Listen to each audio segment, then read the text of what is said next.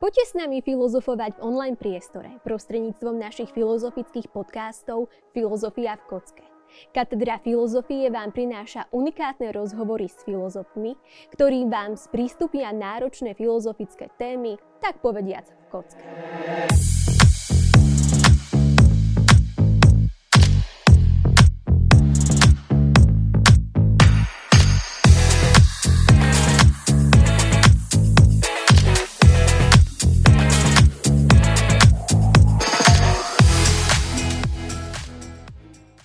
Sú silné a bojovné. Dokazujú nám to aj nedávne udalosti, ktoré nám ukázali ženskú bojovnosť a nebojácnosť. Mnohé matky utekali so svojimi deťmi cez ukrajinskú hranicu a k nám na Slovensko, kde našli svoje útočisko. Sú súdržné a starostlivé. A nie sú to len oni, dnes sa k vám bude prihovárať zo ženského kruhu katedry filozofie výnimočná žena, docentka Adriana Jesenková v našom filozofickom podcaste. Pani docentka nám predstaví hlavnú úlohu feministickej filozofie, jej osobné skúsenosti a postrehy, ktoré nadobudla počas svojho štúdia tejto problematiky. Verím, že táto téma neosloví len nežnejšie pohlavie, ale že našimi poslucháčmi zostanú naďalej verní aj naši filozofi, ktorí s nami ako inak neustále filozofujú v online priestore. Moje meno je Kristýna Pakesová a týmto vítam vás, pani docentka, v našom filozofickom podcaste pod názvom eh, Filozofia v kocke. Vítajte. Ďakujem veľmi pekne za pozvanie. Pani docentka, mne osobne sa feminizmus spája so sufrážetkami v americkom prostredí, volebným právom a pokrokovou ústavou Prvej Československej republiky kedy ženy už v tomto období mohli voliť a v tomto smere sme boli jedineční, jedinečné. Ak e, hovoríme o filozofii, pravdepodobne tu nestačí práve len tento postreh a podnet práve z tohto historického hľadiska, a to emancipácia žien najmä v politickej a sociálnej oblasti. Čo je teda hlavným predmetom feministickej filozofie z vašej perspektívy?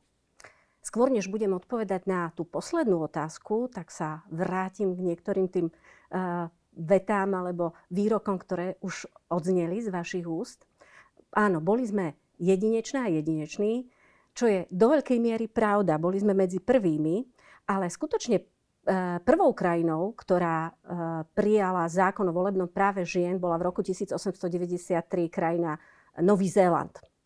A tých krajín e, bolo po tej prvej svetovej vojne, ale ešte aj pred ňou viacero. To len na, na Margo toho, že do akej miery sme boli jedineční. Našťastie áno, prvá Československá republika bola skutočne modernou krajinou aj v zmysle podpory e, ženských e, práv alebo politických práv a teda aj volebného práva žien.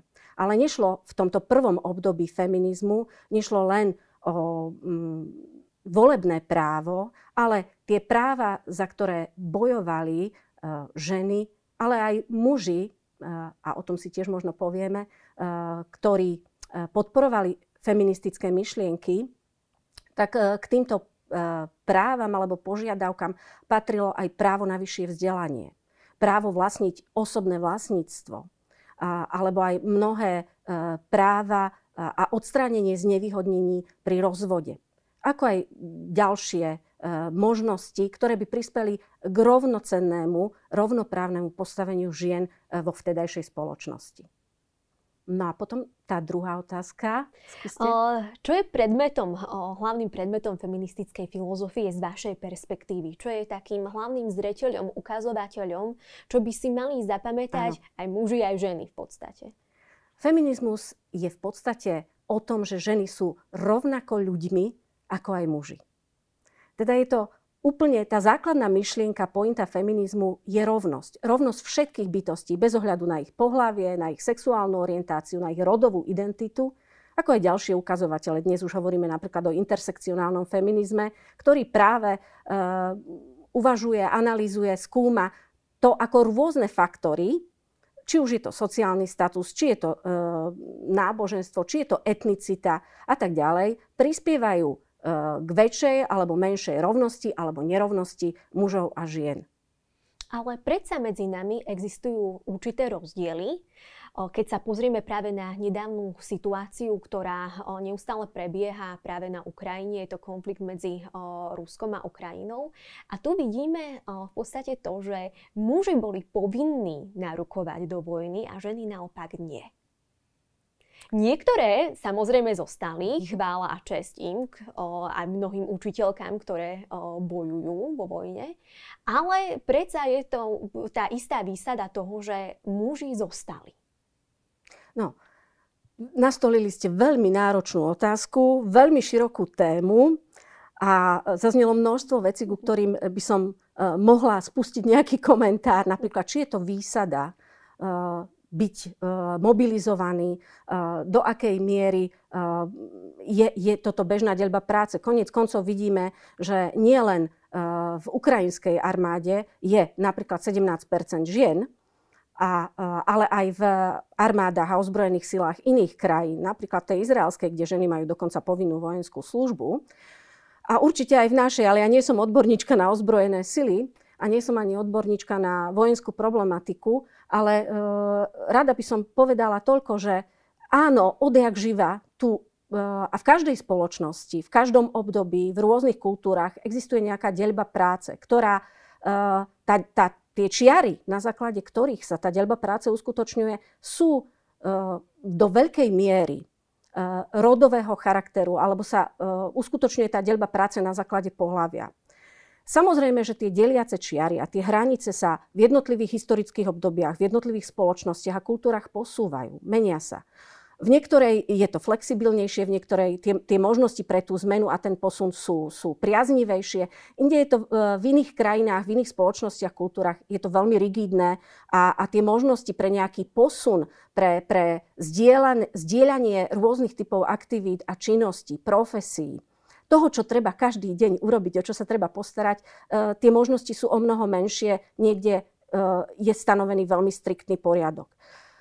Áno, totalitné systémy, či už e, politické, alebo aj s prepojením na náboženstvo, nábožensko-politické, sú práve tými systémami a spoločnosťami, ktoré tou flexibilitou nevynikajú. Práve naopak, e, tento poriadok aj na základe delby práce medzi pohľaviami je veľmi striktný, veľmi rigidný a mm, neumožňuje zmenu.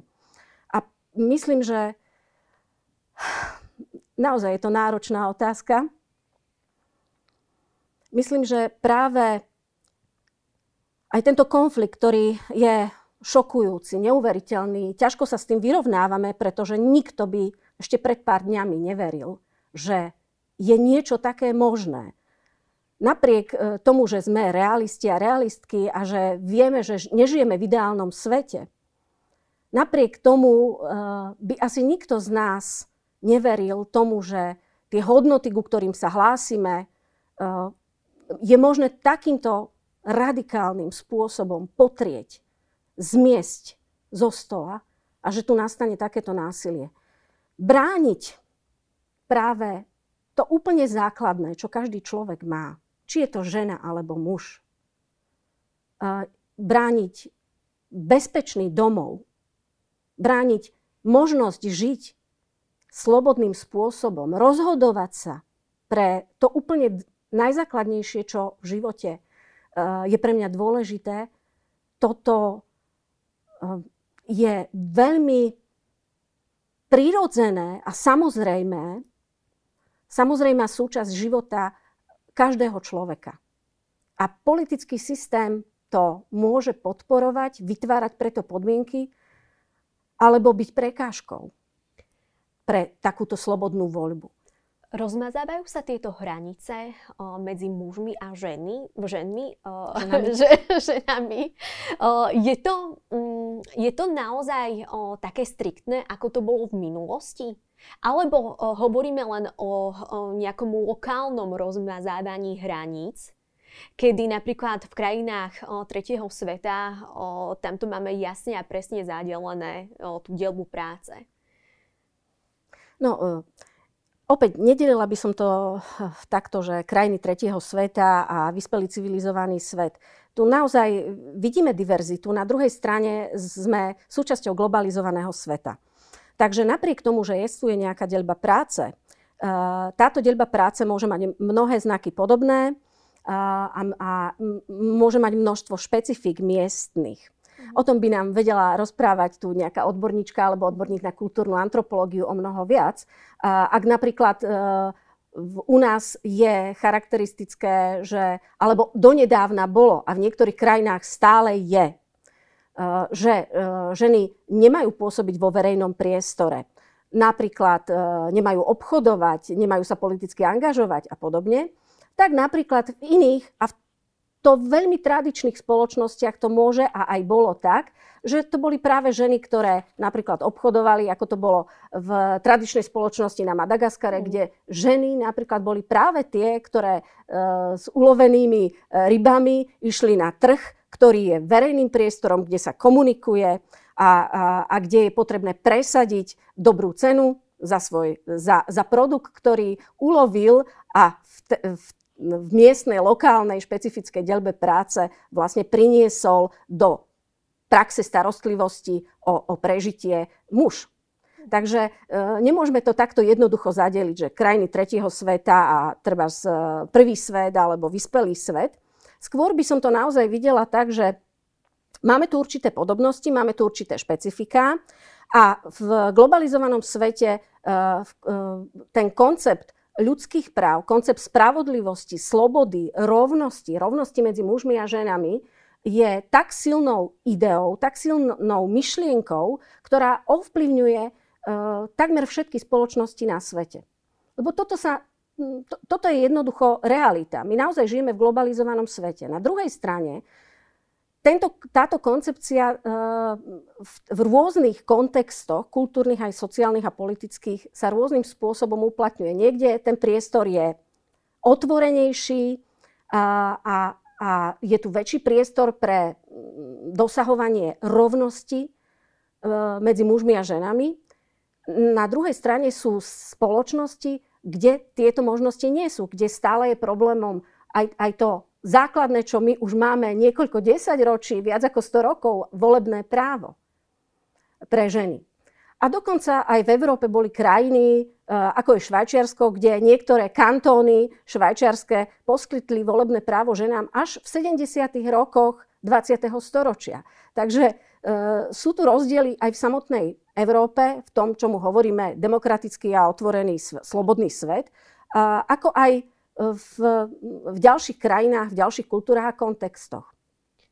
Posunuli sme sa my niekde ako spoločenstvo, alebo respektíve, keď to budem lokalizovať Slováci, že sme si zvolili prezidentku za ženu. A vlastne v tých posledných dňoch sme mohli evidovať aj to, že už aj v Maďarsku majú ženu prezidentku. Je to nejaký trend? Je to emancipácia žien v tomto ohľade? Alebo môžeme to kategorizovať do tej oblasti, tej feministickej filozofie, kedy si všímame tieto aspekty, atribúty, že čo sa okolo nás deje v spoločnosti? Rozhodne e, je to svedectvo o určitom prelamovaní stereotypov. Posunuli sme sa v tom zmysle, že ženy uh, už vnímame ako súčasť verejného priestoru, vnímame ich ako uh, súčasť a mm, legitímne ehm, aktérky politického života. A to dokonca nielen v lokálnej politike, ako je to najčastejšie, kde ženy naozaj už dlhé desaťročia uh, sú starostkami, pôsobia v samozpráve uh, na lokálnej úrovni, v obciach a mestách. A dnes sme svedkami toho, že vlastne ženy čím, čím ďalej, tým častejšie sa dostávajú aj na tie úplne vrcholné pozície. Áno, v severských krajinách Európy to bolo mm, naozaj najskôr. Tam vidíme, že ženy sú prezidentky, premiérky už niekoľko desať ročí. Eh, a postupne sa to stáva trendom aj v ďalších krajinách. Takže určite to môžeme vyhodnotiť ako eh, prelamovanie určitých dlhoročných stereotypov. A eh, či je to zmena k lepšiemu? Je, určite, ak sa, ak sa menia a spochybňujú stereotypy, ktoré boli mnohokrát znevýhodňujúce, pretože ak nemáte dostatok žien v politike, a to aj v tej vrcholnej, tak vám chýba jednoducho určitý pohľad, ktorý, to neznamená, že všetky ženy musia mať rovnaký pohľad na veci, ale práve tá pestrosť, tá diverzita toho zastúpenia, nielen v lokálnej, ale aj vo vrcholovej politike, nám vytvára väčšie možnosti a otvára väčší priestor preto, že sa rôzne pohľady, rôzne perspektívy, ako riešiť veci tým najlepším spôsobom, ako zlepšovať život spoločnosti, v ktorých žijeme, ako sa môže stať realitou. Ale predpokladám, že toto, čo ste spomínali, o, súvisí s takými určitými rodovými stereotypmi, ktoré máme ako keby v sebe zakorenené. Pretože keď uvediem o nejaký úplne konkrétny príklad zo života, taký triviálny, tak žena za volantom o, sa rovná úplná katastrofa a muž si o, nedokáže precízne vyžehliť košelu. To je určite stereotyp. to je Myslím stereotyp. Si, Podobne ako aj, že žena v politike, to sú samé emócie, to nie je niečo rozumné, niečo chladné, čo sa asi v tomto prípade pravdepodobne neosvedčilo. Ale prečo máme tieto rodové stereotypy mm-hmm. a mhm. prečo sme sa takto rozdelili? Mm-hmm. No, uh, stereotypy, uh, ako študentka filozofie na hodinách epistemológie, teda náuky o poznaní, sa môžete dozvedieť, že stereotypy sú súčasťou ľudského myslenia. Stereotypy sú vlastne určité vzorce, koncepty, ktorými, prostredníctvom ktorých a ktoré sú pre nás nástrojmi na pochopenie naozaj komplikovaného sveta a prostredia, ktorého sme súčasťou. Tie stereotypy nám mnohokrát pomáhajú, majú teda pozitívnu funkciu, pozitívnu úlohu e, v našej interakcii s našim prostredím, pretože nám pomáhajú orientovať sa v tom zložitom svete, vyznať sa v ňom. Ale samozrejme, ak sa tie stereotypy stávajú nemennými, ak sú to pre nás nejaké betónové schránky, v ktorých sme uväznení, ak ich nedokážeme spochybňovať prostredníctvom kritického myslenia, tak potom sa stávajú naozaj väzením aj v reálnom živote.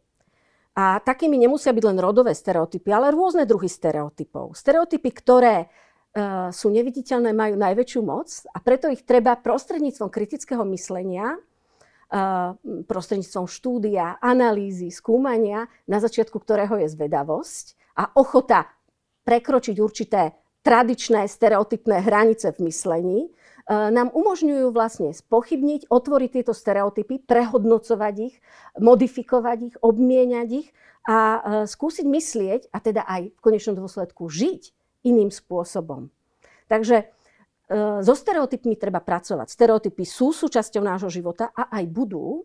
My si vytvárame aj nové stereotypy, ale ako mysliace bytosti a tvorivé bytosti a slobodné bytosti, pokiaľ máme na to podmienky, a ja si želám, aby sme ich stále mali a pracovali na tom, aby tu tie podmienky slobodného, tvorivého a kritického myslenia boli, by sme mali byť schopní naše stereotypy neustále konfrontovať s realitou, ale aj s našimi snami a túžbami o lepšom svete. A s našimi hodnotami predovšetkým. Pomáhať tento môj stereotypný obraz sveta obraz alebo predstava o vzťahoch medzi mužmi a ženami, predstava o delbe práce, predstava o tom, že ženy sú zlé šoférky a muži na nič, uh, ja neviem, realizátori domácich mm-hmm. prác. Pomáha táto predstava lepšiemu, spravodlivejšiemu životu, pomáha rovnocenejším vzťahom, pomáha svetu, ktorý bude lepší, v ktorom sa každý bude cítiť rovnocenou bytosťou, v ktorom sa každý bude cítiť, že je uznaný, milovaný, že je dôležitý, že jeho hodnota je rovnaká ako hodnota každého iného človeka? A v tomto prípade, keď takto kriticky nahliadneme na tieto stereotypy, keď ich vystavíme takejto, takejto previerke našim rozumom, ale aj citom, tak potom uh, si uh, môžeme zodpovedať túto otázku a pracovať na tom, aby sme niektoré stereotypy eliminovali, niektoré spochybnili, ďalšie otvorili pre premýšľanie, alebo sa pokúsili vytvoriť si nové návyky založené na nových obrazoch, vzorcoch a schémach. Napríklad sú aj dobré stereotypy. Stereotypy, ktoré hovoria, že uh, máme byť láskaví, máme byť štedrí a pohostinní. A keď chceme, aby niekto bol našim priateľom, tak by sme na ňo nemali strieľať a nemali by sme bombardovať mesto, v ktorom žije. Mm, tie rečnícke otázky, ktoré by ste tu doslova chrlili, tak uh, tie uh, sú súčasťou v podstate tej feministickej filozofie alebo takého balíčka uh, definície mm-hmm. feministickej filozofie. Uh, je to kritické myslenie takým predpokladom vzniku feministickej filozofie? A moja posledná otázka, mm-hmm. kedy feministická filozofia vzniká? Vzniká s tým sociálnym uh, nejakým zázemím, politickým ukotvením sa žien vo svete? Ja začnem tým posledným, čo, čo ste sa spýtali. Feministická filozofia vzniká v rámci feminizmu. Feminizmus je politickým a sociálnym hnutím, ktorý sa formuje už od konca 18. v 19. a pokračuje ten vývoj toho sociálneho a politického hnutia aj v 20. storočí aj v súčasnosti. A feminizmus sa neustále mení, je konfrontovaný s novými výzvami výzvami, ktoré reflektujú otázku spravodlivosti, slobody, rovnocenosti rovnosti všetkých ľudí, nezávisle od ich pohľavia, rodovej identity, sexuálnej orientácie a tak ďalej, ďalších ukazovateľov alebo faktorov. A, a zároveň v rámci feminizmu ako politického a sociálneho hnutia sa formuje aj e, teória, myslenie, ktoré e, premyšľa tieto otázky a skúma ich práve v 60. rokoch vzniká feministická filozofia v rámci filozofie a jednou z jej takých predstaviteľiek, ktoré ovplyvnili formovanie feministickej filozofie, bola významná existencialistická francúzska filozofka Simone de Beauvoir, ktorá v roku 1949 publikovala svoju knihu Druhé pohlavie, kde naozaj veľmi kriticky sa pozrela na otázky toho, koho chápeme ako človeka. Čo to znamená byť ženou? A čo to znamená byť mužom? Na základe čoho chápeme vzťahy medzi mužmi a ženami? A o to možno niekedy inokedy, ale práve v tomto období sa sformovala feministická filozofia a v rámci nej sa formovali ďalšie a skúmali ďalšie otázky týkajúce sa práve otázky toho, ako je možné vytvoriť spravodlivú spoločnosť a kde sú príčiny toho, že súčasné spoločnosti bohužiaľ ešte stále, aj keď v rôznych a neustále sa meniacich podobách, čelia rôznym druhom nerovnosti medzi mužmi a ženami, ktoré nazývame aj, alebo označujeme pojmom rodová nerovnosť. Uh, tie, tie príklady toho, uh, čo sa skúma, uh, sú veľmi bohaté, pretože tak ako je život bohatý a odohráva sa naozaj v rôznych oblastiach, je množstvo disciplín, v rámci humanitných, sociálnych vied, ale aj ďalších vedeckých disciplín, ktoré aj v rámci filozofických disciplín, ktoré skúmajú rôzne podoby tejto nerovnosti. Mohli by sme hovoriť o tom, ako sociológia skúma napríklad otázky toho, platovej nerovnosti medzi mužmi a ženami.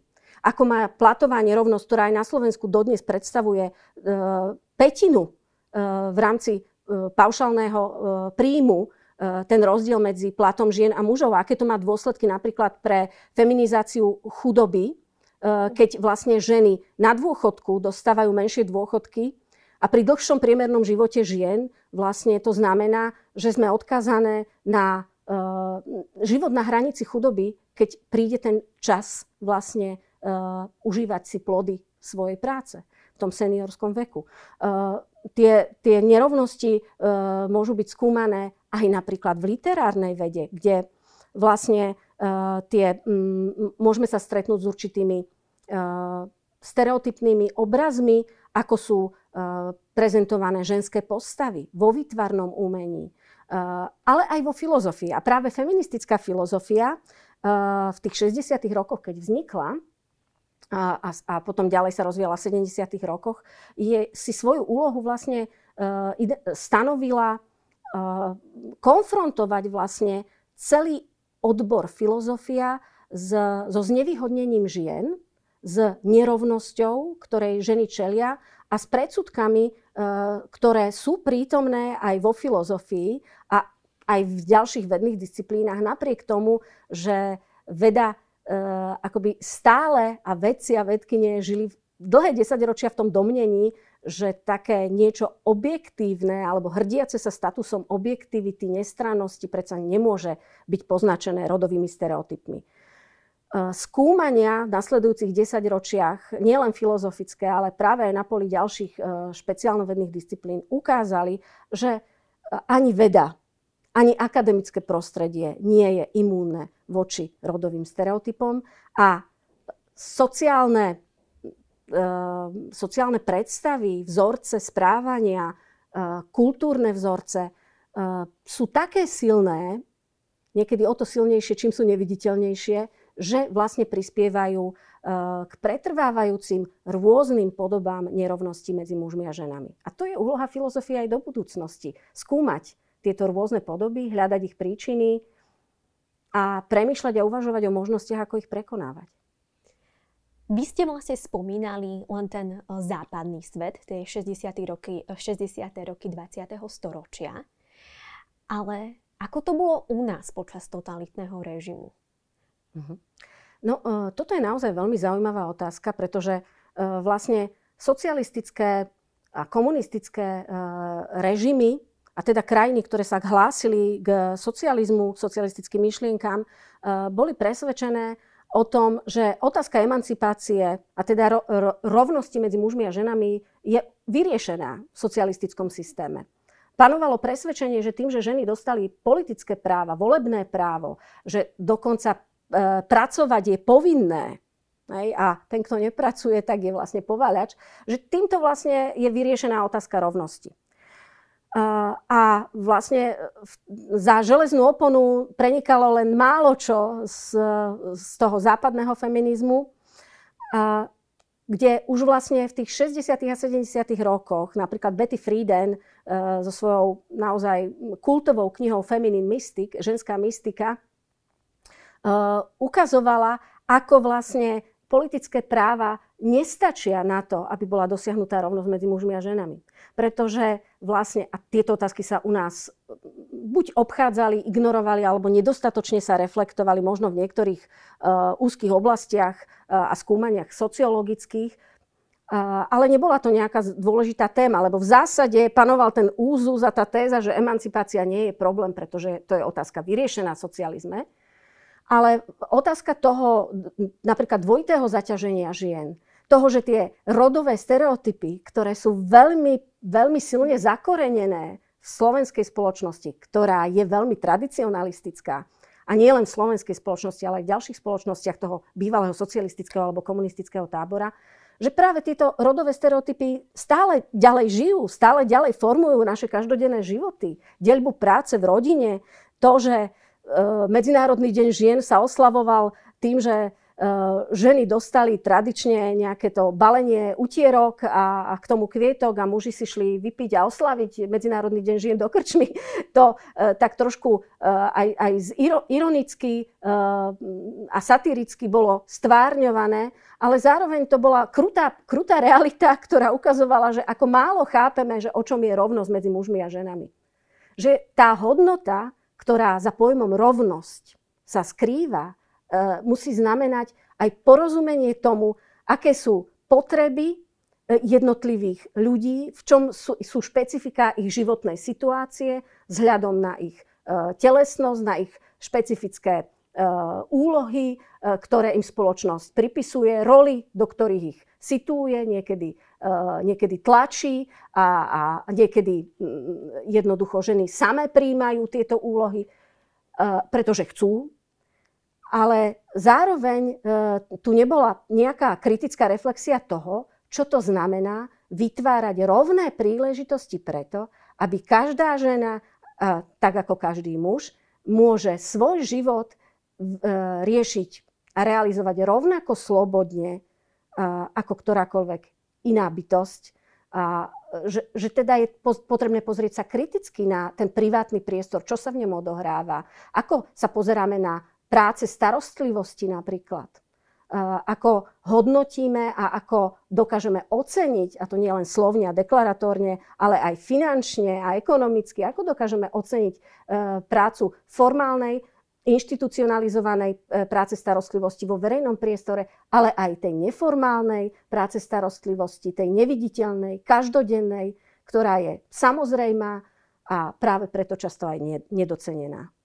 Je to zvláštne, že vy ste takto hovorili o tom období totalitných režimov, pretože ja si živo pamätám na jeden seriál socialistický Žena za pultom v hlavnej uh-huh. úlohe so Švorcovou, uh-huh. ktorá tam hrala práve takúto ženu, ktorá bola silne emancipovaná, rozviedla sa so svojím mužom, pretože ju podvádzal.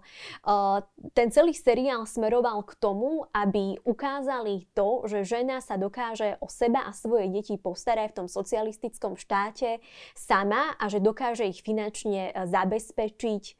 Čiže uh, možno, že uh, v, tejto, v tomto smere hovoríme práve o nejakej propagande a nejakých dezinformáciách, ktoré panujú aj v dnešnom svete.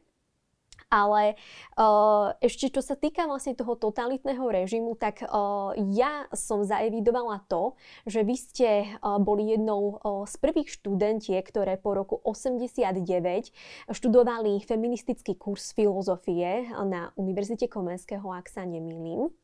Áno, ja som študovala v 91.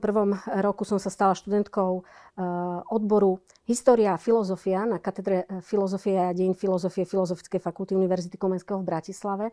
A eh, ako študentka tohto odboru a tejto kombinácie som mala to šťastie, že vlastne v tomto období na katedre filozofie pôsobila, pôsobili úžasný, úžasné pedagogičky, úžasné filozofky, ale aj filozofie. Ale filozofky nespomínam náhodou, pretože Zuzana Kicková, Etela Farkašová, Mariana Sapuová, to boli a sú osobnosti, ktoré mm, myslím, že história ich ešte stále nedocenila, že sme ich tu na Slovensku mali, pretože, a máme, pretože práve tieto tri slovenské filozofky v tých 90. rokoch vytvorili vlastne prvé kurzy, interdisciplinárne kurzy feministickej filozofie, prvé Eh, kurzy, kde bola možnosť eh, zoznámiť sa s teoretickým skúmaním rodu v rámci feministickej filozofie. Eh, vytvorili priestor, v ktorom sa stretávali výskumníčky a výskumníci z rôznych oblastí vedných disciplín, pozývali ich na tie kurzy. A vlastne my sme mali ako študentky, ale aj študenti z rôznych odborov, pretože to bol celouniverzitný kurz, mali možnosť vidieť na a zažiť na svojej vlastnej koži, vidieť na svoje, prostredníctvom svojich vlastných očí a počuť na vlastné uši, čo to znamená živé premýšľanie a skúmanie a filozofovanie priamo na tom mieste, keď uh, vidíte uh, a, zažívate to ako uh, ľudia, ktorých si nesmierne vážite, ktorí sú pre vás autoritami, ako spolu debatujú, ako diskutujú, ako sa sporia, ako premýšľajú, ako pochybujú, ako sa pýtajú. Tak to je, to je silný zážitok pre každého zvedavého a poznania chtivého študent, študenta a študentku. Ja som takou bola a, a som za to vďačná, že som mala možnosť toto zažiť. Nesmierne ma to inšpirovalo a, a, a vlastne to bol pre mňa aj vzor pedagogickej práce v akademickom prostredí, čo by som chcela ďalej aj odovzdávať. A e, vlastne Zuzana Kicková, Etela Farkašová a Mariana Sapuová e, boli zakladateľky Centra rodových štúdií, ako prvého Centra rodových štúdií na Slovensku, ktoré stále pôsobí na Univerzite Komenského. A e, vlastne vypublikovalo a zaslúžilo sa toto centrum o množstvo kvalitných publikačných výstupov, vedeckých prác, množstvo podujatí, výskum, výskumov, Eh, ktoré neskutočne obohatili eh, toto premýšľanie a vytvorili taký veľmi dobrý štartovací priestor pre rozvoj feministickej filozofie a feministického myslenia na Slovensku. A dodnes vlastne eh, čerpáme mnohí a mnohé z toho, čo v tých časoch vzniklo, aj v spolupráci s feministickým časopisom Aspekt, a spisovateľkou Janou Juráňovou a Janou Cvikovou, literárnou teoretičkou, ktoré založili vlastne občianske združenie Aspekt. A vlastne to, čo to, kde dnes vlastne sa nachádzame vo vývoji a v stave feministického myslenia, ale nielen myslenia, ale vlastne praxe, ktorá pomáha rozvíjať a realizovať e, práva žien ako ľudské práva v rôznych oblastiach, e, tak tu oni majú nesmiernu zásluhu. Takže a, a neustále vlastne e, máme možnosť čerpať z toho, čo, čo, čo nás naučili a čo aj dnes vlastne tvoria že ste boli priamou aktérkou historického diania. Áno, dá sa to tak povedať. O, teraz vám položím takú zákernú otázku. Mm. Nie je feministická filozofia odsudená k zániku, ak o, vidíme v dnešnom svete, že sa do popredia dáva trend bezpohlavnosti? No, opäť zložitá otázka, pretože ja sa venujem e, takej filozofickej reflexii sexuálnej výchovy a e, sexualita samotná je zložitá. A e, otázky toho, akým spôsobom ľudia vnímajú e, svoje pohlavie, svoju sexuálnu orientáciu, ako reflektujú a formujú svoju túžbu, ako prežívajú svoje intimné vzťahy. Táto otázka je nesmierne komplexná, je, je, je veľmi diverzifikovaná, mnohostranná a e, to, že niektorí e, ľudia a mladí ľudia majú tendenciu realizovať svoj život akoby oddelenie od, a bez ohľadu na svoje pohlavie, ja pripúšťam, že, že to môže byť realitou a z hľadiska takého akoby odborného a vedeckého to, je, je, to môže byť predmetom skúmania pre znalcov alebo odborníkov a vedcov a vedkynie, ktorí sa zameriavajú na skúmanie spoločenských trendov, tendencií a podobne. Ja nie som ani sociologička, eh, ani kultúrna antropologička, ale, alebo psychologička, ktorí by nám vedeli k tejto otázke povedať o mnoho viac. Ale e, filozofia si vždy necháva taký čas na odstup, aby mohla trošku tak s odstupom a s, rozvahou reflektovať to, čo sa deje. Takže aj ja si dovolím v tejto chvíli e, zachovať pri tejto vašej otázke taký odstup, ale to, čo si myslím, je, že filozofia má svoje e, miesto pri reflektovaní toho, čím človek je. A pokiaľ človek bude a to si myslím, že teda pokiaľ človek bude, tak bude telesnou bytosťou. Pokiaľ e, budeme mať také rôznorodé tela, aké máme, pokiaľ budeme bytostiami, ktoré žijú aj sexuálnu dimenziu svojich životov, tak e, otázky pohlavia, otázky rodovej identity, e, prežívania svojho tela a telesnosti, intimity budú a mali by byť aj otázkami pre filozofickú reflexiu. Takže možno to nebude, nebude filozofia, ktorá bude zaujímať všetkých, ale rozhodne bude zaujímať mnohých.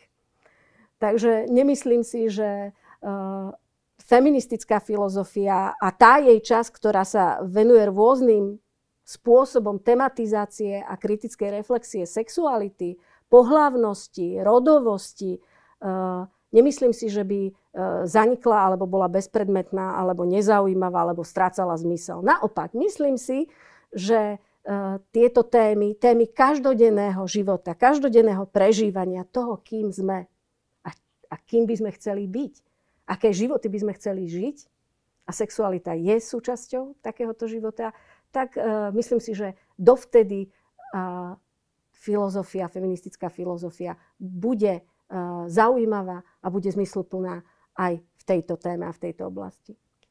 Pani docentka, ako ja som na začiatku povedala, vy ste výnimočná žena a ďakujem. ja vám veľmi pekne ďakujem, že ste prijali pozvanie do nášho filozofického podcastu Filozofia v kocke. A ja by som určite týmto chcela pozdraviť všetky ženy, študentky, ktoré študujú na našej univerzite Pavla Jozefa Šafárika v Košiciach. Ďakujem veľmi pekne za pozvanie a ja všetkých pozdravujem. Vážení poslucháči, počúvali ste filozofický podcast Filozofia v Kocke Filozofickej fakulty Univerzity Pavla Jozefa Šafárika v Košiciach.